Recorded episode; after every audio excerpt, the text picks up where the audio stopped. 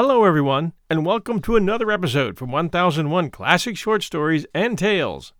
An update for all of you who may not have heard 1001 Stories Network, which is us, is moving to a new host to make room for growth, and in the process, you might be experiencing some changes in how you find our four shows.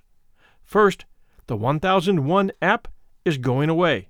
For Apple users, that means you'll need to go back to using our Apple Podcast apps for each show 1001 Heroes, 1001 Classic Short Stories, 1001 Stories for the Road, 1001 Radio Days, our new one, and the brand new iTunes link for that one is in the show notes today. For Android users who have been using our Google Play app, make the easy switch to www.player.fm. That's player.fm, P L A Y E R.fm, or Stitcher.com for all four of our shows. Just search 1001 and we pop up everywhere. Player.fm is a really good app and easy to use. The monthly subscription program we were on is also going away. No new billing is happening there. A bunch of premium members have contacted us asking how they can continue to support us, which was really nice. Thank you. And I'm setting up a place at Patreon now, and I'll let you know as soon as we have it together. As for today's author, Robert Louis Stevenson, most of you recognize him from his books, Treasure Island and Kidnapped, both of which helped to bring him fame and fortune. He also wrote The Mysterious Case of Dr. Jekyll and Mr. Hyde, which was adapted into a stage play, opening first in Boston, then moving to London, where it played for eight weeks to a packed house. And this was during the time of the Ripper murders in the summer of 1888 in London. There was much controversy about the play, possibly inspiring the random murders and when the stage director was mentioned as a possible suspect, they canceled the run and moved on. People were asking, does art imitate life, or does life imitate art? Much as they do today, as we wonder how much of crime is inspired by Hollywood. As to our story, in the mid 19th century, from around 1840 to 1890, there was a huge growth in medical curiosity, and human dissection was considered a must for any aspiring medical student. It was being offered at more and more universities, so much so that there was a competition for fresh bodies. Graveyards were being robbed on a regular basis, and people were disappearing off the streets. The Body Snatchers by Robert Louis Stevenson was made into a movie starring Boris Karloff in 1945, and that movie and that story is a reflection of those times.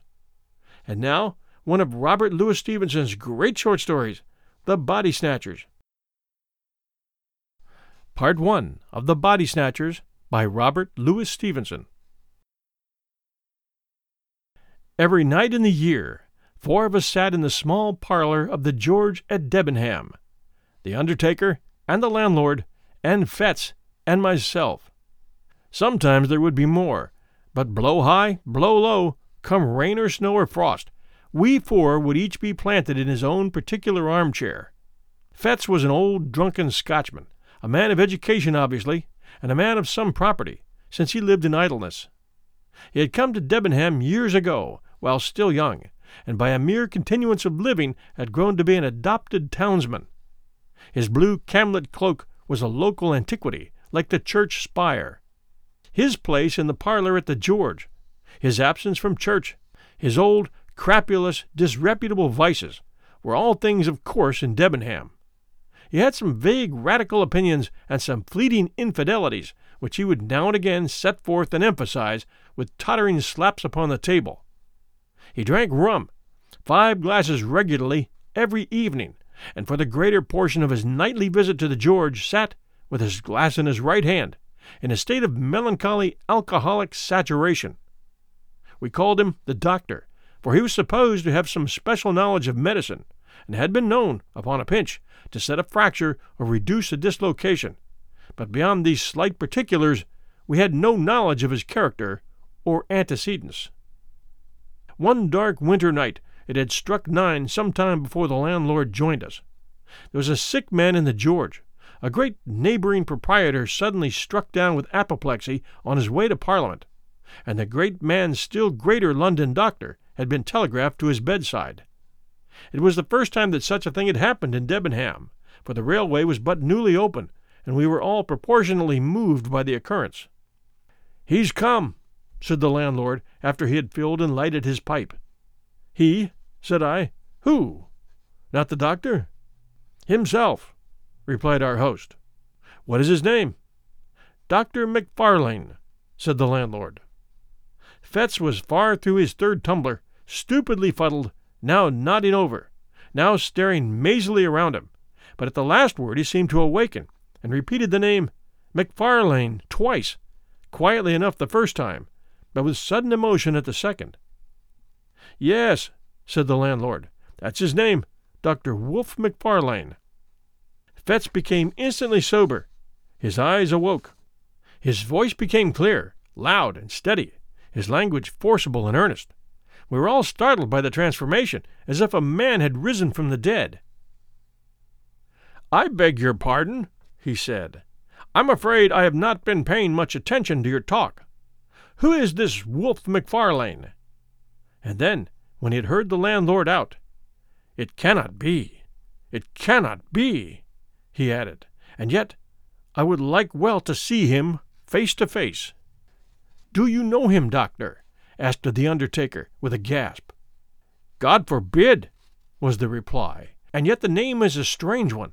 It were too much to fancy too. Tell me, landlord, is he old? Well, said the host, he's not a young man, to be sure, and his hair is white, but he looks younger than you. He is older, though, years older, but, with a slap upon the table, it's the rum you see in my face, rum and sin. This man, perhaps, may have an easy conscience and a good digestion. Conscience! Hear me speak. You would think I was some good, old, decent Christian, would you not? But no, not I. I never canted. Voltaire might have canted if he'd stood in my shoes, but the brains, the brains were clear and active, and I saw and made no deductions. If you know this doctor, I ventured to remark, after a somewhat awful pause, I should gather that you do not share the landlord's good opinion of him. Fettes paid no regard to me. Yes, he said, with a sudden decision, I must see him face to face. There was another pause, and then a door was closed rather sharply on the first floor, and a step was heard upon the stair. That's the doctor, cried the landlord. Look sharp, and you can catch him. It was but two steps from the small parlor to the door of the old George Inn. The wide oak staircase landed almost in the street. There was room for a Turkey rug and nothing more between the threshold and the last round of the descent. But this little space was every evening brilliantly lit up, not only by the light upon the stair and the great signal lamp below the sign, but by the warm radiance of the bar room window.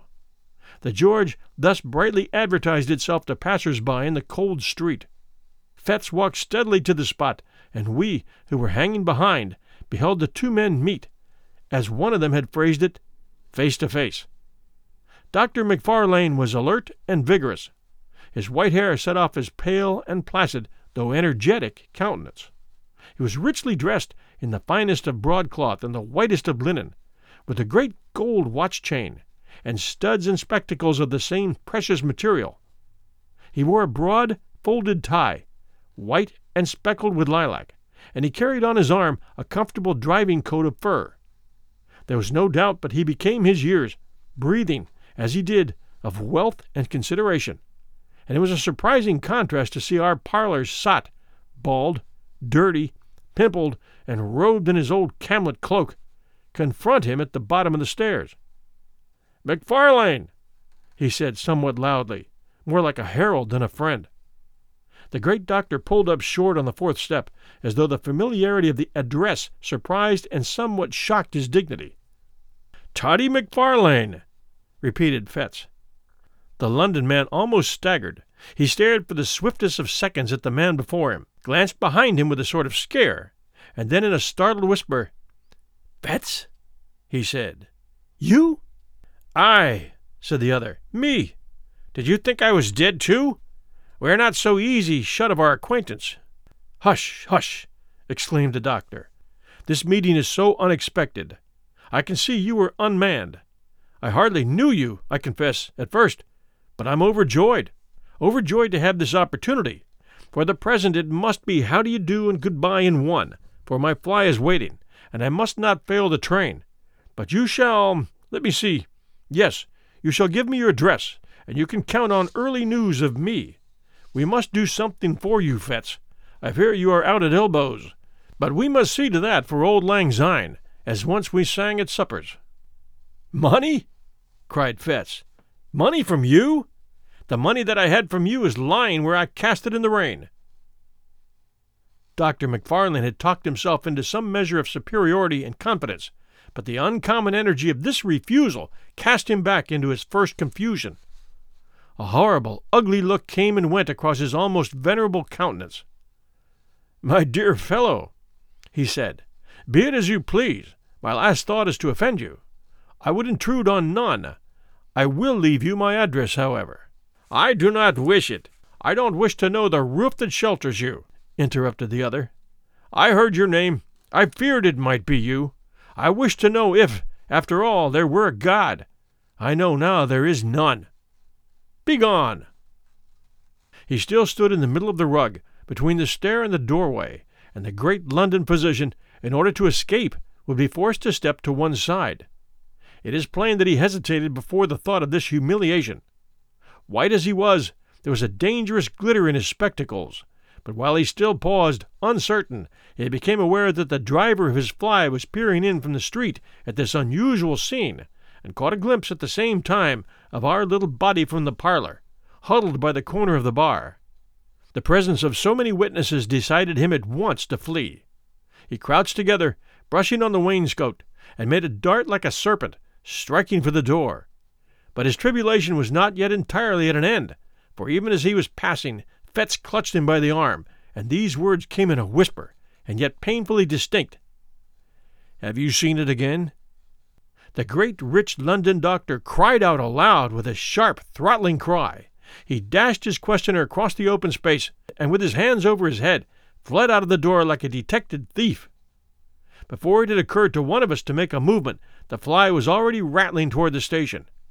The scene was over like a dream, but the dream had left proofs and traces of its passage. Next day the servant found the fine gold spectacles broken on the threshold, and that very night we were all standing breathless by the barroom window, and Fettes at our side, sober, pale, and resolute in look. God protect us, Mr. Fettes, said the landlord, coming first into possession of his customary senses. What in the universe is all this? These are strange things you have been saying. Fettes turned toward us. He looked us each in succession in the face. See if you can hold your tongues, said he. That man McFarlane is not safe to cross. Those that have done so already have repented it too late. And then, without so much as finishing his third glass, far less waiting for the other two. He bade us good bye and went forth, under the lamp of the hotel, and into the black night. We three turned to our places in the parlor, with the big red fire and four clear candles, as we recapitulated what had passed. The first chill of our surprise soon changed into a glow of curiosity. We sat late. It was the latest session I have known in the old George. Each man, before we parted, had his theory that he was bound to prove, and none of us had any nearer business in this world than to track out the past of our condemned companion and surprise the secret that he shared with the great London doctor. It is no great boast, but I believe I was a better hand at worming out a story than either of my fellows at the George, and perhaps there is now no other man alive who could narrate to you the following foul and unnatural events. In his young days, Fettes studied medicine in the schools of Edinburgh. He had a talent of a kind, a talent that picks up swiftly what it hears and readily retails it for his own. He worked little at home, but he was civil, attentive, and intelligent in the presence of his masters. They soon picked him out as a lad who listened closely and remembered well. Nay, strange as it seemed to me when I first heard it, he was in those days well favored, and pleased by his exterior. There was, at that period, a certain extramural teacher of anatomy whom I shall here designate by the letter K. His name was subsequently too well known. The man who bore it skulked through the streets of Edinburgh in disguise, while the mob that applauded at the execution of Burke called loudly for the blood of his employer.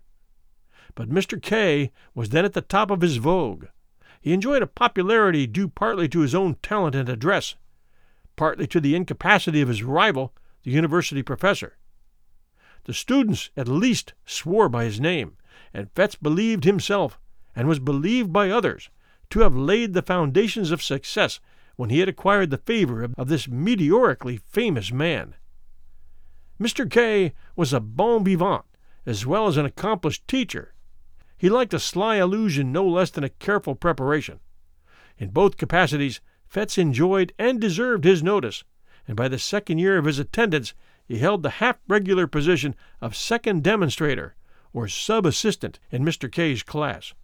In this capacity, the charge of the theater and lecture room devolved in particular upon his shoulders. He had to answer for the cleanliness of the premises and the conduct of the other students, and it was part of his duty to supply, receive, and divide the various subjects. It was with a view to this last, and that time very delicate, affair that he was lodged by Mr. K. in the same wind and at last in the same building, with the dissecting rooms. Here after a night of turbulent pleasures, his hands still tottering, his sight still misty and confused, he would be called out of bed in the black hours before the winter dawn by the unclean and desperate interlopers who supplied the table. He would open the door to these men, since infamous throughout the land. He would help them with their tragic burden, pay them their sordid price, and remain alone, when they were gone, with the unfriendly relics of humanity. From such a scene he would return to snatch another hour or two of slumber, to repair the abuses of the night, and refresh himself for the labors of the day. Few lads could have been more insensible to the impressions of a life thus passed among the ensigns of mortality. His mind was closed against all general considerations. He was incapable of interest in the fate and fortunes of another, the slave of his own desires and low ambitions. Cold, light, and selfish in the last resort. He had that modicum of prudence, miscalled morality, which keeps a man from inconvenient drunkenness or punishable theft. He coveted, besides, a measure of consideration from his masters and his fellow pupils, and he had no desire to fail conspicuously in the external parts of life. Thus he made it his pleasure to gain some distinction in his studies, and day after day rendered unimpeachable eye service to his employer Mr. K. For his day of work he indemnified himself by nights of roaring, blackguardly enjoyment, and when that balance had been struck, the organ that he called his conscience declared itself content. The supply of subjects was a continual trouble to him as well as to his master. In that large and busy class, the raw material of the anatomists kept perpetually running out, and the business thus rendered necessary was not only unpleasant in itself, but threatened dangerous consequences to all who were concerned. It was the policy of Mr. K to ask no questions in his dealings with that trade. They bring the body, and we pay the price, he used to say, dwelling on the alliteration quid pro quo. And again, and somewhat profanely, ask no questions, he would tell his assistants, for conscience' sake. There was no understanding that the subjects were provided by the crime of murder. Had that idea been broached to him in words, he would have recoiled in horror.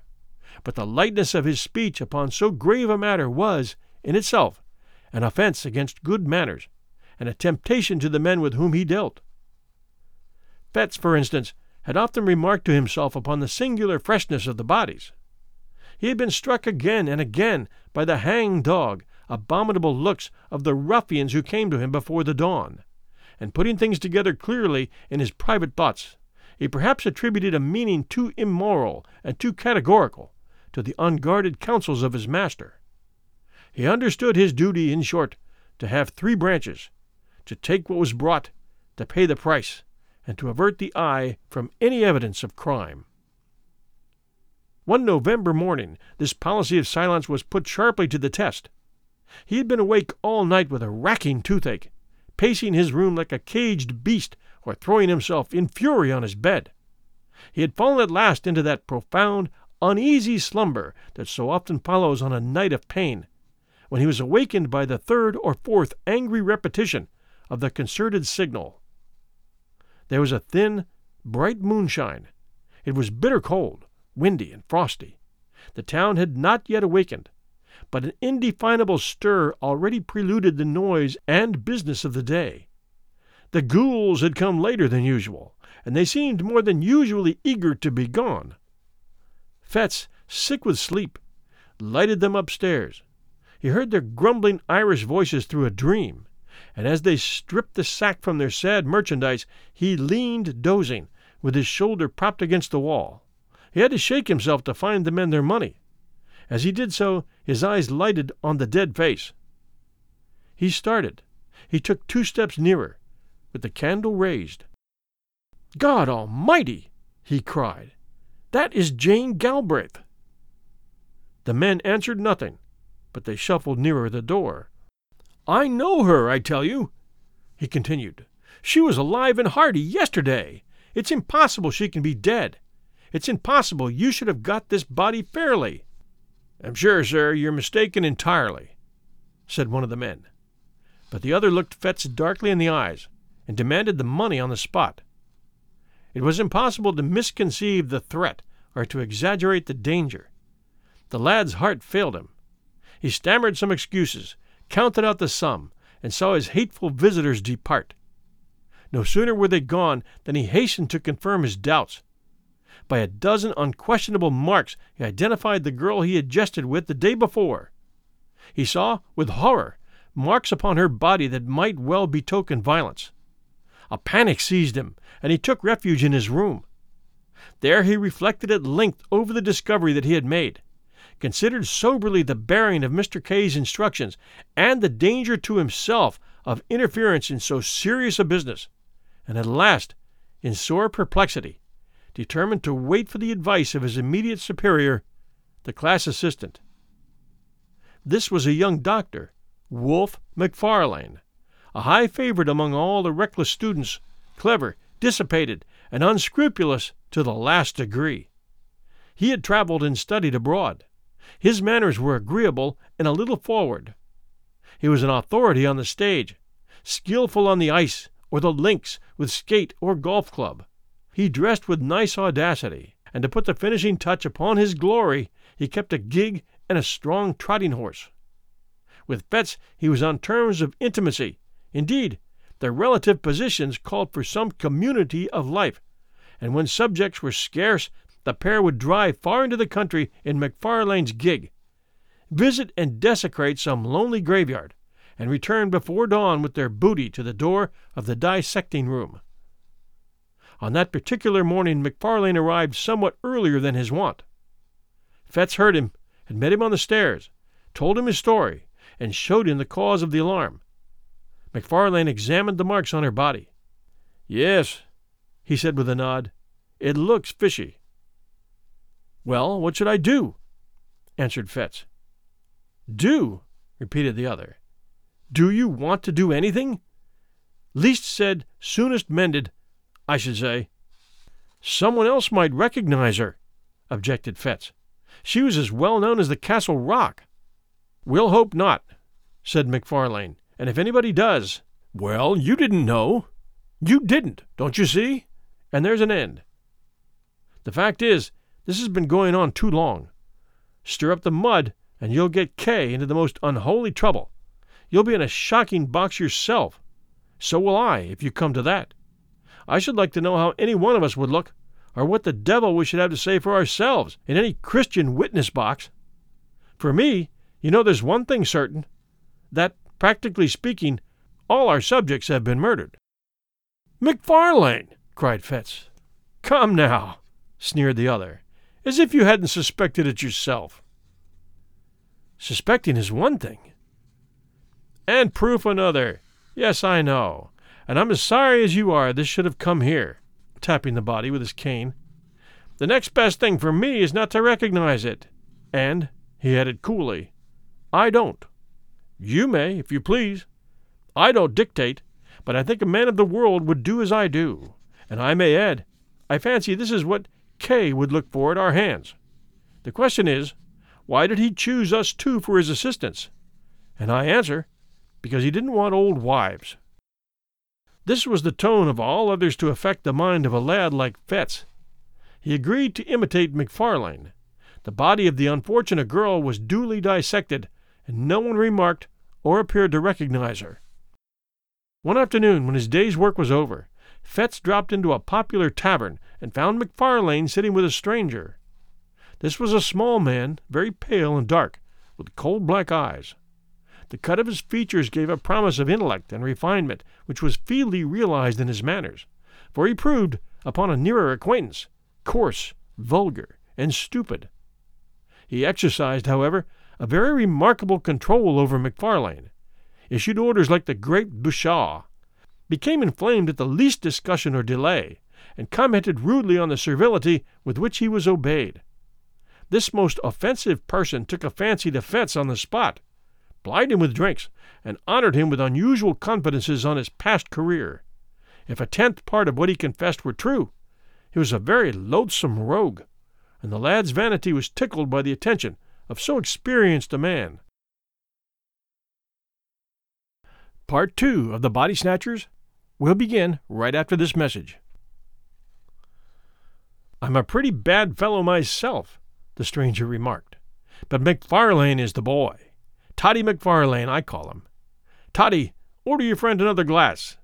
Or it might be, Toddy, you jump up and shut the door. Toddy hates me, he said again. Oh, yes, Toddy, you do. Don't you call me that confounded name, growled MacFarlane. Hear him? Did you ever see the lads play knife? He would like to do that all over my body, remarked the stranger. We medicals have a better way than that, said Fettes. When we dislike a dead friend of ours, we dissect him. MacFarlane looked up sharply, as though this jest were scarcely to his mind.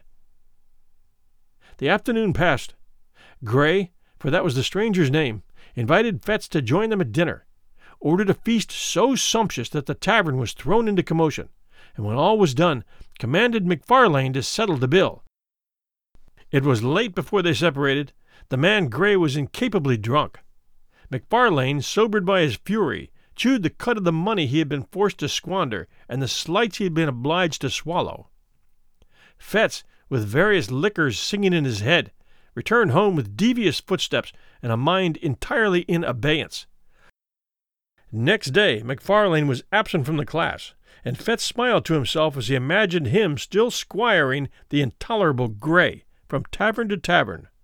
As soon as the hour of liberty had struck, he posted from place to place in quest of his last night's companions. He could find them, however, nowhere, so returned early to his rooms, went early to bed, and slept the sleep of the just.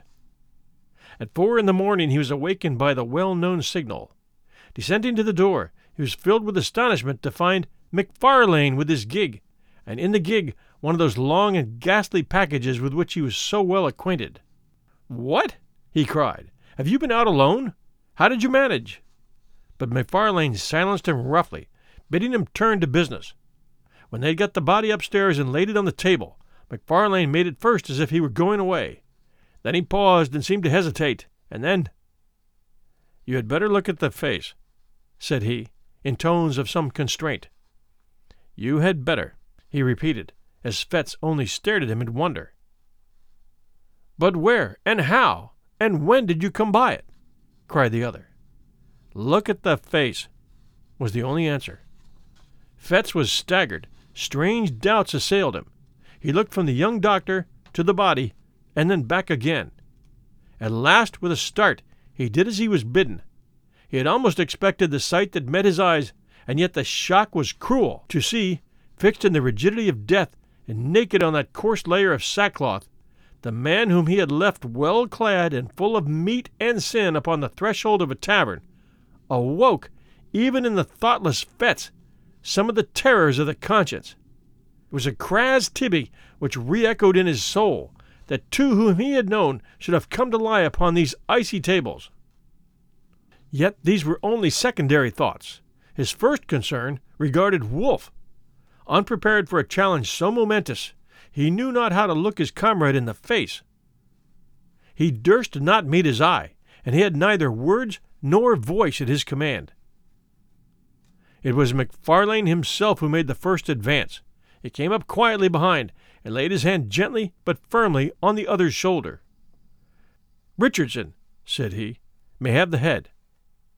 Now, Richardson was a student who had long been anxious for that portion of the human subject to dissect. There was no answer, and the murderer resumed.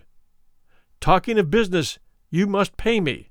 Your accounts, you see, must tally. Fettes found a voice, the ghost of his own. Pay you? he cried. Pay you for that? Why, yes, of course you must. By all means, and on every possible account, you must, returned the other. I dare not give it for nothing. You dare not take it for nothing.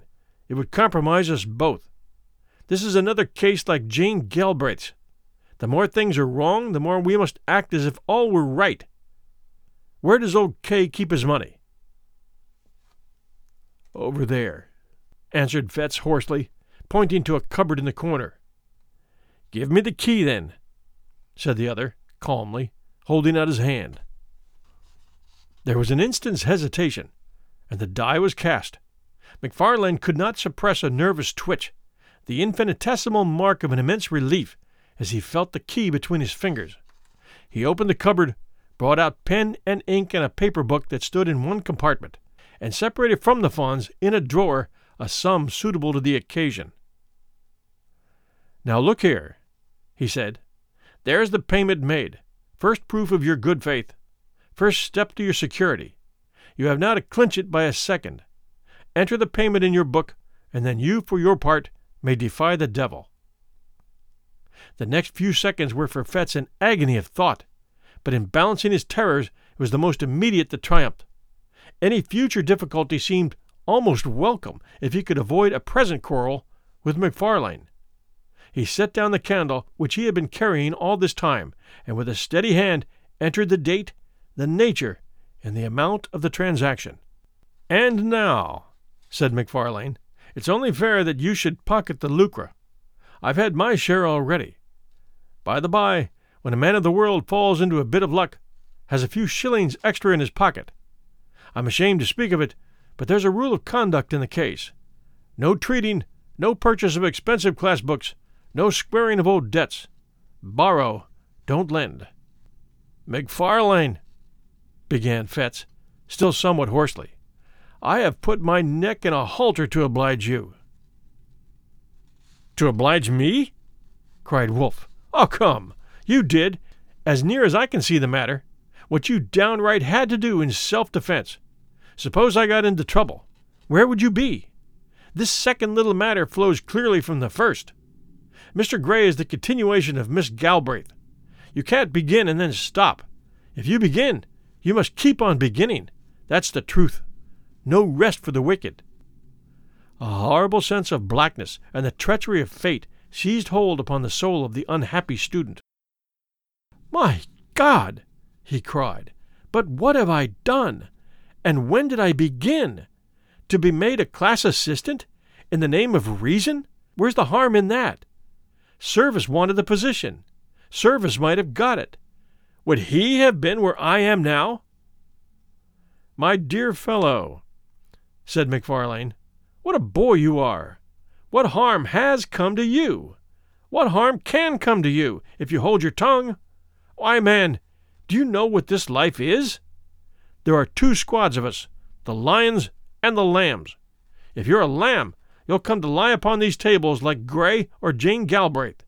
If you're a lion, you'll live and drive a horse like me, like Kay, like all the world with any wit or courage. You're staggered at the first. But look at Kay. My dear fellow, you're clever. You have pluck. I like you. And Kay likes you. You were born to lead the hunt. And I tell you, on my honor and my experience of life, three days from now you'll laugh at all these scarecrows like a high school boy at a farce. And with that, MacFarlane took his departure and drove off up the wind in his gig to get under cover before daylight. Fettes was thus left alone with his regrets. He saw the miserable peril in which he stood involved. He saw, with inexpressible dismay, that there was no limit to his weakness, and that, from concession to concession, he had fallen upon the arbiter of MacFarlane's destiny to his paid and helpless accomplice. He would have given the world to have been a little braver at the time, but it did not occur to him that he might still be brave. the secret of Jane Galbraith and the cursed entry in the daybook, closed his mouth. Hours passed. The class began to arrive. The members of the unhappy Grey were dealt out to one and to another, and received without remark. Richardson was made happy with the head, and before the hour of freedom rang, Fettes trembled with exultation to perceive how far they had already gone towards safety. For two days he continued to watch with increasing joy the dreadful process of disguise. On the third day, MacFarlane made his appearance. He had been ill, he said, but he made up for lost time by the energy with which he directed the students.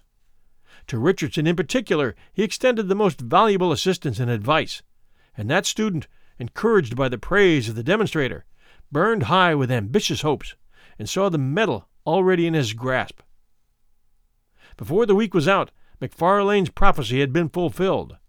Fettes had outlived his terrors and had forgotten his baseness. He began to plume himself upon his courage, and had so arranged the story in his mind that he could look back on those events with an unhealthy pride. Of his accomplice, he saw but little. They met, of course, in the business of the class. They received their orders together from Mr. K. At times they had a word or two in private, and MacFarlane was from first to last particularly kind and jovial. But it was plain that he avoided any reference to their common secret, and even when Fettes whispered to him that he had cast in his lot with the lions and forsworn the lambs, he only signed to him smilingly to hold his peace. At length an occasion arose which threw the pair once more into a closer union. Mr. K was again short of subjects.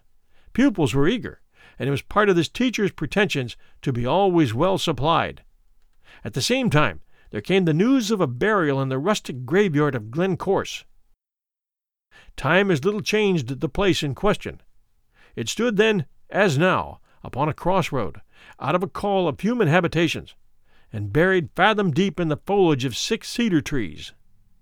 The cries of the sheep upon the neighboring hills, the streamlets upon either hand, one loudly singing among pebbles, the other dripping furtively from pond to pond, the stir of the wind in mountainous old flowering chestnuts, and once in seven days the voice of the bell and the old tunes of the precentor were the only sounds that disturbed the silence around the rural church.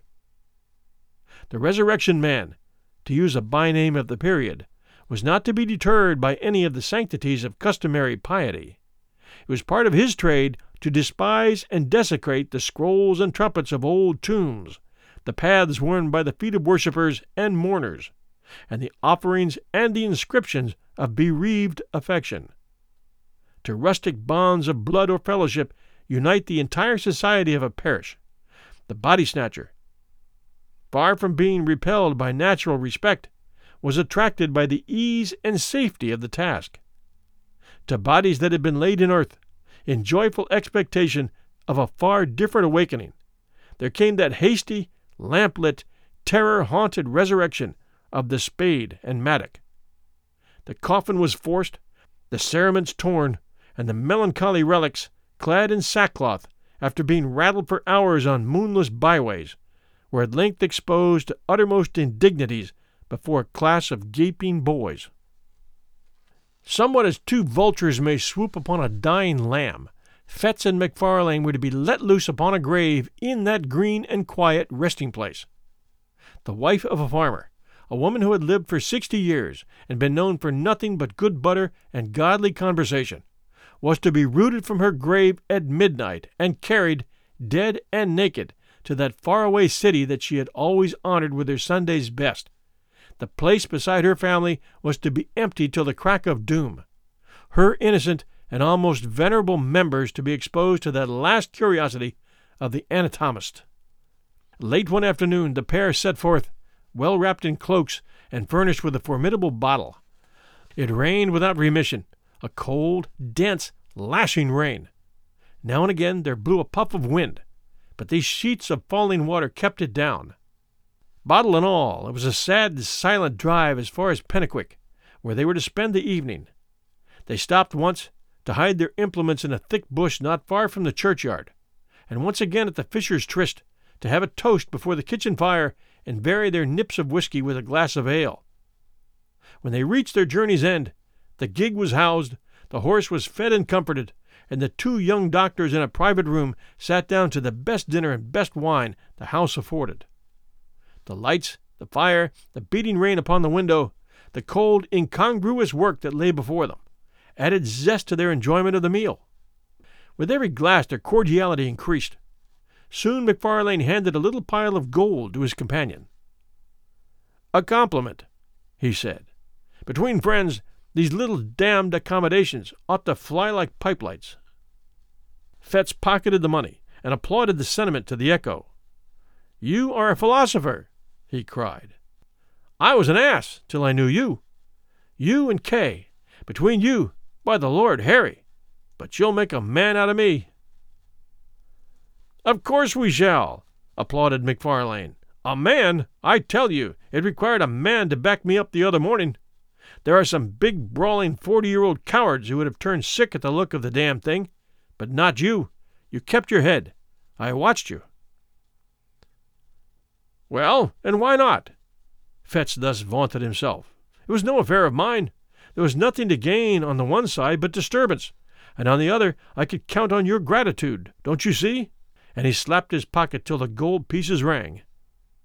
Macfarlane somehow felt a certain touch of alarm at these unpleasant words. He may have regretted that he had taught his young companion so successfully, but he had no time to interfere, for the other noisily continued in his boastful strain. The great thing is not to be afraid. Now, between you and me, I don't want to hang. That's practical. But for all cant, Macfarlane, I was born with a contempt. Hell, God, devil, right, wrong, sin, crime, and all the old galley of curiosities. They may frighten boys, but men of the world, like you and me, despise them. Here's to the memory of Grey. It was by this time growing somewhat late. The gig, according to order, was brought round to the door with both lamps brightly shining, and the young men had to pay their bill and take the road. They announced that they were bound for Peebles, and drove in that direction till they were clear of the last houses of the town. Then, extinguishing the lamps, returned upon their course, and followed a by road toward Glencorse. There was no sound but that of their own passage, and the incessant striding pouring of the rain. It was pitch dark. Here and there a white gate or white stone in the wall guided them for a short space across the night, but for the most part it was at a foot pace, and almost groping, that they picked their way through that resonant blackness to their solemn and isolated destination. In the sunken woods that traversed the neighborhood of the burying ground, the last glimmer failed them, and it became necessary to kindle a match and reillumine one of the lanterns of the gig. Thus, under the dripping trees, and environed by huge and moving shadows, they reached the scene of their unhallowed labors. They were both experienced in such affairs, and powerful with the spade, and they had scarce been twenty minutes at their task before they were rewarded by a dull rattle on the coffin lid. At the same moment, Macfarlane, having heard his hand upon a stone, flung it carelessly above his head. The grave, in which they now stood almost to the shoulders, was close to the edge of the plateau of the graveyard, and the gig lamp had been propped, the better to illuminate their labors, against a tree, and on the immediate verge of the steep bank descending to the stream. Chance had taken a sure aim with the stone. Then came a clang of broken glass. Night fell upon them. Sounds alternately dull and ringing announced the bounding of the lantern down the bank and its occasional collision with the trees. A stone or two, which it had dislodged in its descent, rattled behind it into the profundities of the glen, and then silence, like night, resumed its sway, and they might bend their hearing to its utmost pitch. But naught was to be heard except the rain, now marching to the wind, now steadily falling over miles of open country. They were so nearly at an end of their abhorred task that they judged it wisest to complete it in the dark. The coffin was exhumed and broken open, the body inserted in the dripping sack and carried between them to the gig. One mounted to keep it in its place, and the other, taking the horse by the mouth, groped along by wall and bush until they reached the wider road by the Fisher's Tryst. Here was a faint, diffused radiancy, which they hailed like doglight. By that they pushed the horse to a good pace and began to rattle along merrily in the direction of the town. They had both been wetted to the skin during their operations, and now, as the gig jumped among the deep ruts, the thing that stood propped between them fell now upon one and now upon the other. At every repetition of the horrid contact, each instinctively repelled it with the greater haste, and the process, natural although it was, began to tell upon the nerves of the companions. MacFarlane made some ill favored jest about the farmer's wife, but it came hollowly from his lips, and was allowed to drop it in silence. Still, their unnatural burden bumped from side to side, and now the head would be laid, as if in confidence, upon their shoulders. And now the drenching sackcloth would flap icily about their faces. A creeping chill began to possess the soul of Fettes. He peered at the bundle, and it seemed somehow larger than at first all over the countryside, and from every degree of distance, the farm dogs accompanied their passage with tragic ululations, and it grew and grew upon his mind that some unnatural miracle had been accomplished, that some nameless change had befallen the dead body, and that it was in fear of their unholy burden that the dogs were howling. For God's sake, said he, making a great effort to arrive at speech, for God's sake, let's have a light. Seemingly, MacFarlane was affected in the same direction, for, though he made no reply, he stopped the horse, passed the reins to his companion, got down, and proceeded to kindle the remaining lamp. They had by that time got no further than the crossroad down to Auchenclinny. The rain still poured as though the deluge were returning, and it was no easy matter to make a light in such a world of wet and darkness. When at last the flickering blue flame had been transferred to the wick and began to expand and clarify, and shed a wide circle of misty brightness round the gig, it became possible for the two young men to see each other and the thing they had along with them. The rain had molded the rough sacking to the outlines of the body underneath. The head was distinct from the trunk, the shoulders plainly modeled. Something at once spectral and human riveted their eyes upon the ghostly comrade of their drive. For some time MacFarlane stood motionless, holding up the lamp. A nameless dread was swathed like a wet sheet about the body, and tightened the white skin upon the face of Fettes. A fear that was meaningless, a horror of what could not be, kept mounting to his brain. Another beat of the watch, and he had spoken, but his comrade forestalled him. That is not a woman, said MacFarlane in a hushed voice. It was a woman when we put her in, whispered Fettes. Hold that lamp, said the other. I must see your face. And as Fettes took the lamp, his companion untied the fastenings of the sack and drew down the cover from the head. The light fell very clear upon the dark, well molded features and smooth shaven cheeks of a too familiar countenance, often beheld in dreams of both of these young men. A wild yell rang up into the night, each leaped from his own side into the roadway. The lamp fell, broke, and was extinguished, and the horse, terrified by this unusual commotion, bounded and went off toward Edinburgh at a gallop, bearing along with it, sole occupant of the gig, the body of the dead and long dissected Grey.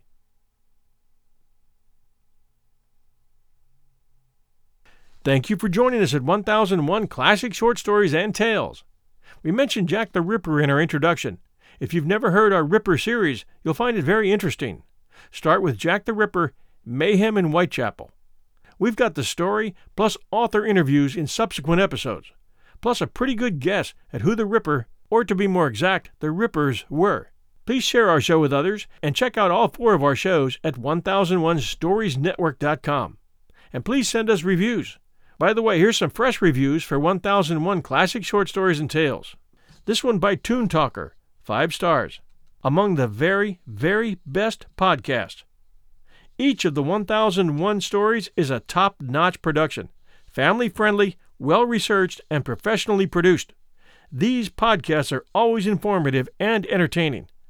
Get them all now and stop wondering where the great entertainment is.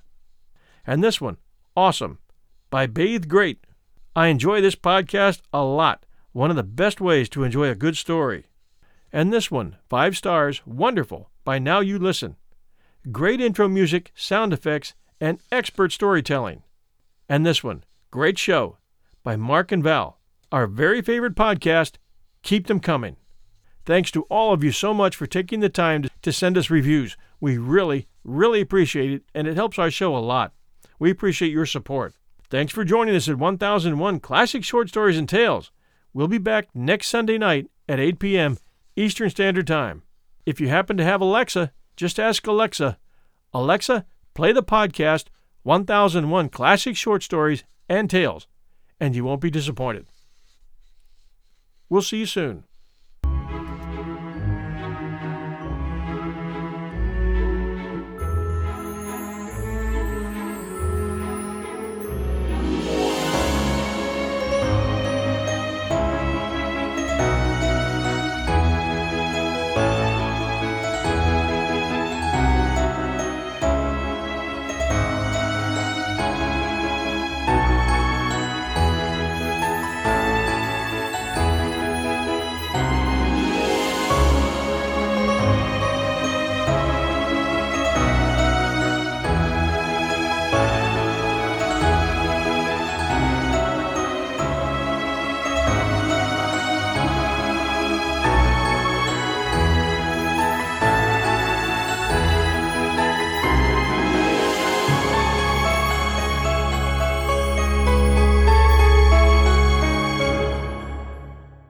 Our bodies come in different shapes and sizes, so doesn't it make sense that our weight loss plans should too?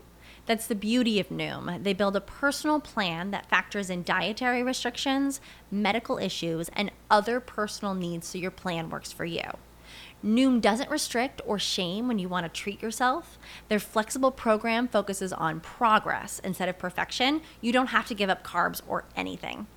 And with their daily lessons, you can learn something new about your food choices every day.